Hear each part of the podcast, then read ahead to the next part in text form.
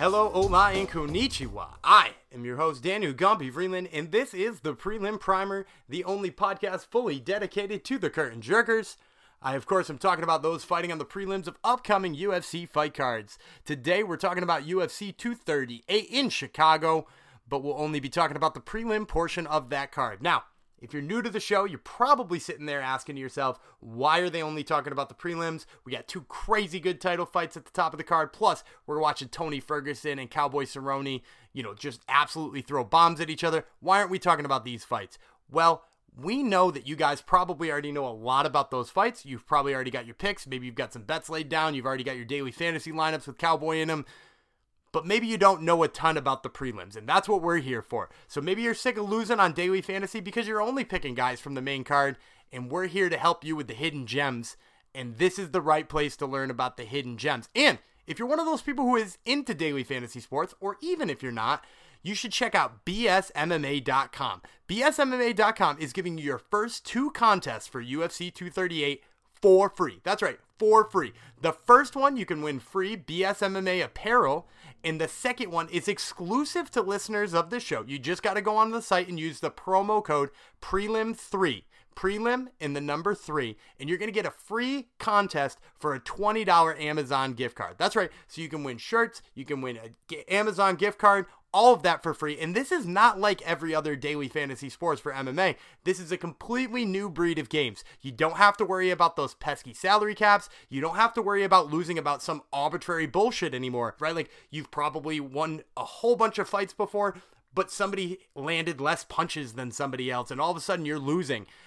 You don't have to worry about that anymore. Instead, just pick the five fighters that you think will win on this card, pick their methods and the round, plus a quick little bonus power up, and that's it. That's all you got to do. And if you're good at picking fight winners, you're going to love this game. BSMMA.com. Get in on those contests and make your picks. And to help you out on those picks on BSMMA.com, I've enlisted the help of a wise and witty co-host. Today I'm joined by the host of the MMA Frost podcast. You might know him on Twitter, at Grandsire MMA. I'm talking with Lucas Grandsire. Lucas, are you ready to give this one more go? Hell yeah, man. Let's do it. All right. So as usual, we start with round one, and in round one we put five minutes on the clock.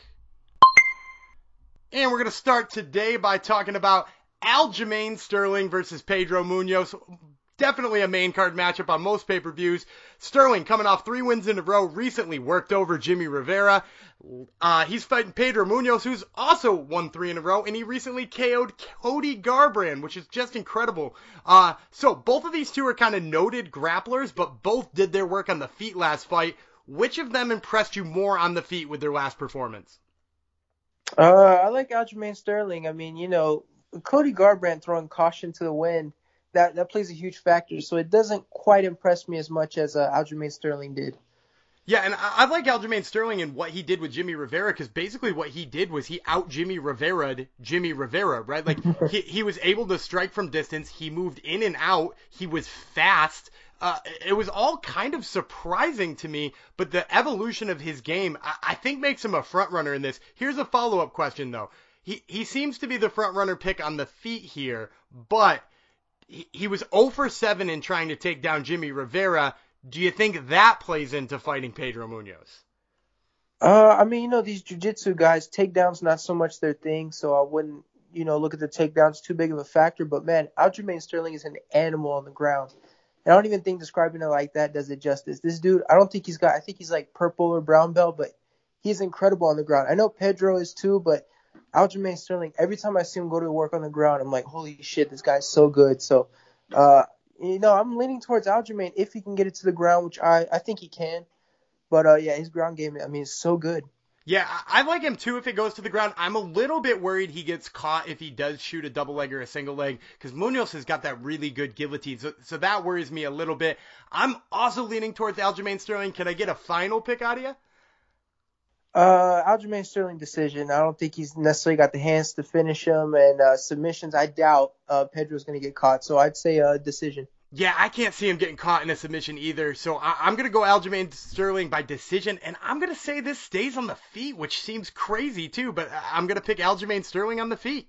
Um, the next fight is also sort of one with title implications, just like Sterling's is, and that's Tatiana Suarez versus Nina Ansaroff. Uh, Suarez, 4-0 in the UFC, most recently TKO'd Carla Esparza. Nina Ansaroff has got four in a row herself, but that's dating all the way back to January of 2017, and she most recently beat Claudia Gadelha by decision. Uh, both of them are on incredible runs here. Here's the big question of the fight, though. Do you think Nina Ansaroff can stop the wrestling of Tatiana Suarez? I don't think so, man. There's a reason we call her the the female Khabib. I mean, she's uh she's an animal and, and she looks huge compared to a lot of these girls. So uh, honestly, I don't think so. Yeah, I, I don't think anybody is stopping her. You know, like th- there's a couple of names that I I find really interesting as far as fighting Tatiana Suarez. I'd like to see if Jessica Andrade could uh, stop her from the takedown. I'd love to see um who's the the girl from China that I I just am missing on the name here. Uh, yeah, I'm not gonna get that name for you, but I know who you're talking about. Weili Zhang or something. Yeah, like yeah, that. she she would be uh, w- yeah Weili Zhang. Yep, and, and she would be a super exciting fight too. But but apart from those two, I I mean, I think she takes down every girl in the division and does so pretty dominantly. So we, we do have a minute and a half here to talk about one more, so I'm going to squeeze one more in, and I'm going to take Karolina Kowalkiewicz. She's fighting Alexa Grasso. Kowalkiewicz is kind of a, a on a down skid here. She's one and two in her last three. She's coming off back-to-back losses against Michelle Waterson in a vicious knockout to Jessica Andrade. Alexa Grasso also one and two in her last three. She lost to Tatiana Suarez though, which is not you know a terrible loss there, and she got a split decision win over Randa Markos. So it, here's the question: It seems like since she's been knocked out by Jessica Andrade, Karolina Kowalkiewicz is a completely different fighter. She looked a little tentative last time out against Waterson. Is she able to shake that off this time and get back to her like you know borderline conti- title challenge herself? Uh, I think so because you know she sort of needed that one fight to you know trust her chin again. I mean, when you get knocked out viciously like that, I think it creeps into your mind. You have that doubt. You know, maybe I'm not so durable and stuff. But I think she went through that fight with Michelle, survived, and uh, the the one fight that creeps into my mind when I think about this one is when uh, Grasso went got pieced up against uh, uh, Felice Herrig, and uh, I'm I'm leaning Karolina on this fight if she can get you know her confidence in check. Yeah, and you also mentioned a good point there, right? Like she got pieced up by Felice Herrig. Kowalkiewicz beat Felice Herrig, right? Like that's her last win. Not that MMA math works out all the time, but but I got Kowalkiewicz by a decision here. Yeah, I have her too. Unless there's some kind of shenanigans, uh, yeah, I think uh, Karolina gets it done. All right, and that's going to do it with the end of round one. We are out of time, so we're going to catch our breaths on the stool while you listen to a short word from our sponsors. For me, the best part about MMA is getting a bunch of friends together and watching the fights. And I love it for a bunch of reasons. One, I love having people over my house. Two, I love being able to tell people they're wrong about their fight picks and watching their faces when they are. That's really where the idea for BSMMA came from. Go to bsmma.com, set up a contest with you and your friends, and you can watch them lose to you. It's the best feeling in the world. They've got customizable contests where you can pick the number of people you want in there, you can pick the payout structure, you can even set up a free contest for your friends if you want. All of that is designed to be your companion for fight night, and I highly suggest it because it makes it even better. And if you're doing it for for UFC 238, why not get in on our free game as well? You can use promo code PRELIM3 and check out a free game for $20 Amazon gift card. Now, back to the show.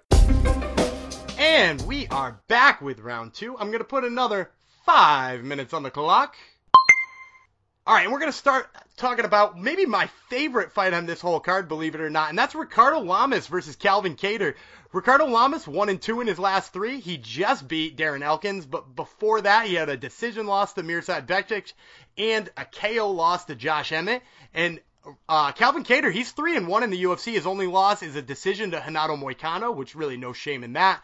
So here's the question: with Renato Moicano being the only one who sort of solved the Calvin Kattar puzzle here, do you see Lamas being able to sort of find that plan, kicking away at, at Kattar's legs and picking up the win that way? Uh, I mean, I think so. You know, uh, Ricardo's fought everybody. I mean, uh, you name it, he's fought him. He's a, a real veteran, so I think he can get it done. But uh, same Calvin, he's he's a he's a top prospect too, so I wouldn't be surprised to see him get it uh, done. It's such a close fight, this one. Yeah, I, am a little bit worried. I, am going to say this about Calvin Kattar, Cal, or uh, rather about Ricardo Lamas. Ricardo Lamas feels a lot like, and maybe it's just because I've always put the, him in the same boat as, as Cub Swanson. He feels a lot like he's taking the Cub Swanson route. That like sort of the young guys of the division are passing him by. You you saw Cub Swanson get beat by Shane Burgos recently. You know, like it, it, other than Darren Elkins, who who he finished I mean, like, is he really beating anybody who's like a good striker? Like, he beat Jason Knight. He, beat Charles Oliveira. And, and then we got to remember here, too, that Calvin Kattar is a guy who knocked out Shane Burgos uh, after probably winning the whole fight. So uh, it sounds like you're leaning Lamas, though? Well, I talked to Lamas uh, before this fight. We did the, the pre fight interview on my show. And the Lamas's mentality is so, you know, no nonsense. I'm the veteran. He's not going to surprise me with anything. And uh, I agree with him. I don't think there's going to be any surprises. Uh, yes, I am leaning towards Ricardo, but you know what? If uh, it goes the other way, I wouldn't be too surprised. Are, are you going with decision by Lamas, or do you think you can get him out of there? Uh, no, we're going to go with decision. We're going to keep it safe. All right, I'm going to say Calvin Kattar, and, and call me crazy here. I'm taking Calvin Kattar by finish. I'm going to take him with a TKO. Um, and that's going to bring us to our second fight of the second round. We're going to go to women's strawweight, where we're going to see Joanne Calderwood fight Katlyn Chookagian which is again, man, this card is just got banger after banger because this is maybe got title implications at flyweight with Joanne Calderwood, three and zero oh at flyweight. And not just doing it with her striking anymore, she's doing it all over the place. Katlyn Chookagian is on a little bit of a downslide though. She's one and three in her last four, or uh, three and one in her last four. She did lose to Jessica Eye, who's fighting for the title. All of those fights went to decision. Here's the question though. Katlyn Chookagian is damn good on the feet, Joanne Calderwood's grappling is way up. Do you think she has enough grappling to force Chookagian to fight that fight? I think so. I mean, she looks so good since moving up to 125. Uh, I've been I've been really impressed with her since improving her ground game. I think the difference is really going to be on the feet, uh, and uh, I don't I don't really see it going to the ground either. You don't see it going to the ground at all, and you like you like JoJo on the feet against Chookagian?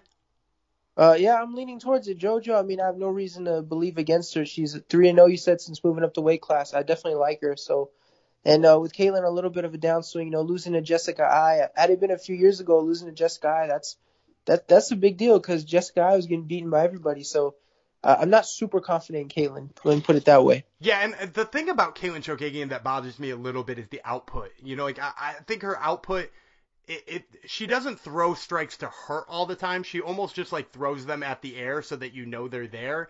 It doesn't seem like there's a lot of purpose or a lot of damage behind them. Did you so, did you say uh, Elias Theodorou? Is that, is that what you just said? Yeah, yeah. Uh, f- female Elias Theodorou. Yeah, I'll, I'll, take that comparison. I think that's a great okay. comparison. Is that like a lot of her strikes are just there to exist. They're they're not there to do damage.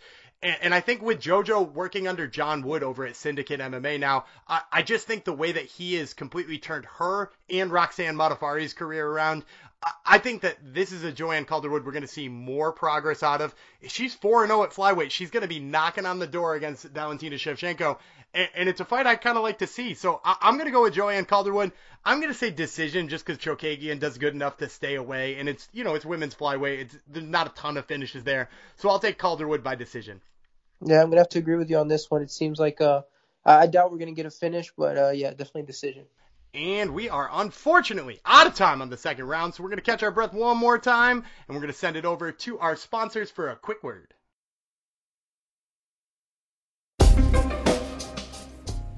My personal favorite part of BSMMA.com has got to be the power ups. The power ups are so cool because not only are we picking fighters that we think are winning, we're also going to pick some really cool interesting ways of adding a few extra points to your point total. And now my personal favorite one, and I've, I've never hit it. I've tried it so many times to hit it, but I've, I've never hit it. Is the Cinderella bonus. Look, if your fighter's got to be home by midnight and they're trying to get the job done early, if you think they're going to win in the first two minutes of the fight, you can get a bonus 25 points when you put the Cinderella bonus on your fighter. So maybe you'll have better luck at picking it than I will, but I highly suggest checking out all those bonuses, getting familiar with them, and they're going to help you take home that prize on BSMMA.com. Now, back to the show. We are back talking about UFC 238 prelims. We've got three fights to talk about here in the third round. Three pretty interesting fights, but a little bit less noticeable than the ones before. So let's put five minutes back on the clock. And we're going to start by talking about Bevon Lewis, who fights Darren Stewart here. Lewis, lost his debut to Uriah Hall in a match that a lot of people had him winning until he got finished. Darren Stewart, two and one in the last three, coming off a split decision loss to Edmen Shahbazyan. Uh, but all of his wins before that were knockouts. Now, Lewis got put to sleep in his debut after winning all fight. It seems like that is a nightmare matchup when you're talking about Darren Stewart, who does just that to a lot of his opponents. Do you think Darren Stewart does follows that same formula?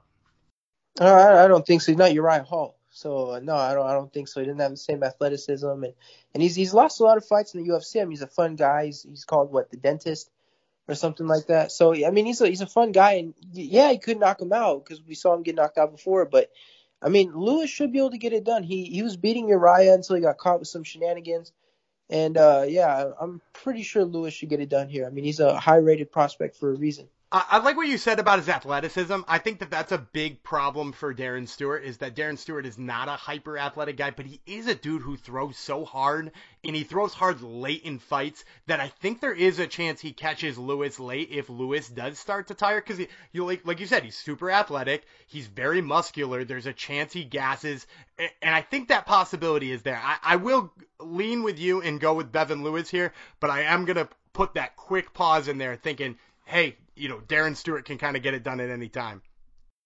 I mean, yeah, probably. But listen, what are the odds it happens to him twice in a row? You get knocked out after winning the fight, you know, in the third and second. I, I don't think that's going to happen. I think he's training specifically, hopefully, to avoid that. I don't think we're going to see it twice. So yeah, I'm leading uh, Lewis. All right, and you are you going by finish or are you going by decision?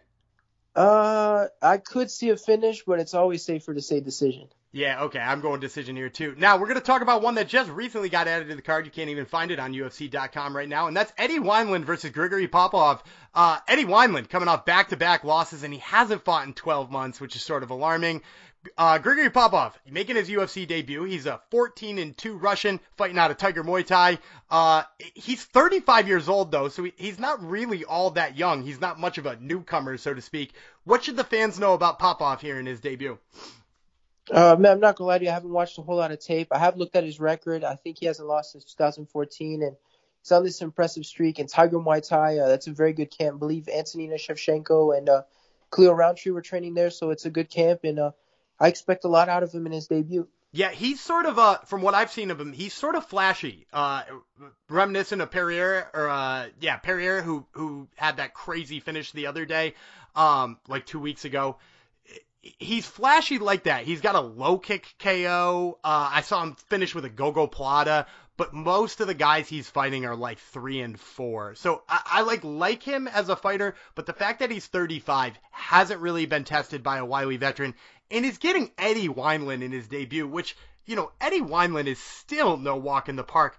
I just think it's too much for the, the newcomer. I, am going Eddie Wineland decision in one of those like classic boxing decisions from back in his WEC days. I mean, this is one of those things where you know you see sort of the newcomer you're not too familiar with, and he takes on a name, and then you expect the name to win, and then he ends up losing a 29-28. That's what I'm kind of expecting out of this one. I don't know, man. Eddie, every time it looks like he's coming back, he loses a couple, so I'm not very confident picking Eddie. All right, so we have our a difference right there. Now that's going to take us to our last fight with about a minute to go, and that's Yan Xiaonan versus Angela Hill. Angela Hill taking a fight already again. She loves those late notice fights. She is one and two in her last three. Her only win is over Jodie Esquibel, which was pretty recently. Yan is quietly 3 and 0 with wins over Syuri Kondo, Kailin Curran, and Viviane Pereira. So Hill's recent losses all seem to be to people who can take her down. Yan has only attempted one takedown in her UFC career. Is this a bad matchup for Xiaonan Yan? No, I think so. I mean, Angela Hill, she's a very good striker. I mean, even uh, Yan's last three fights, I mean, which names do you recognize on there? I mean, Curran, but you remember that run she had in the UFC. So uh, her wins aren't super impressive. And uh, like you said, Angela Hill, you look at her losses; those are names right there. So um, yeah, I think I think Hill's got very good on the feet, and she tends to be a little bit overrated because the UFC likes to throw those big matchups before she's truly had the experience. Yeah, and, and I think that that's sort of you're right about uh, Angela Hill is that she's sort of gotten a bad rap based on uh, some of her past matchups. You know, like uh, there's no reason at the, her stage of her career for her to have been fighting uh, Jessica Andrade right? Like Jessica Andrade Right, at that, yeah. that stage in her career was crazy. That, that was like a crazy fight for her to be in.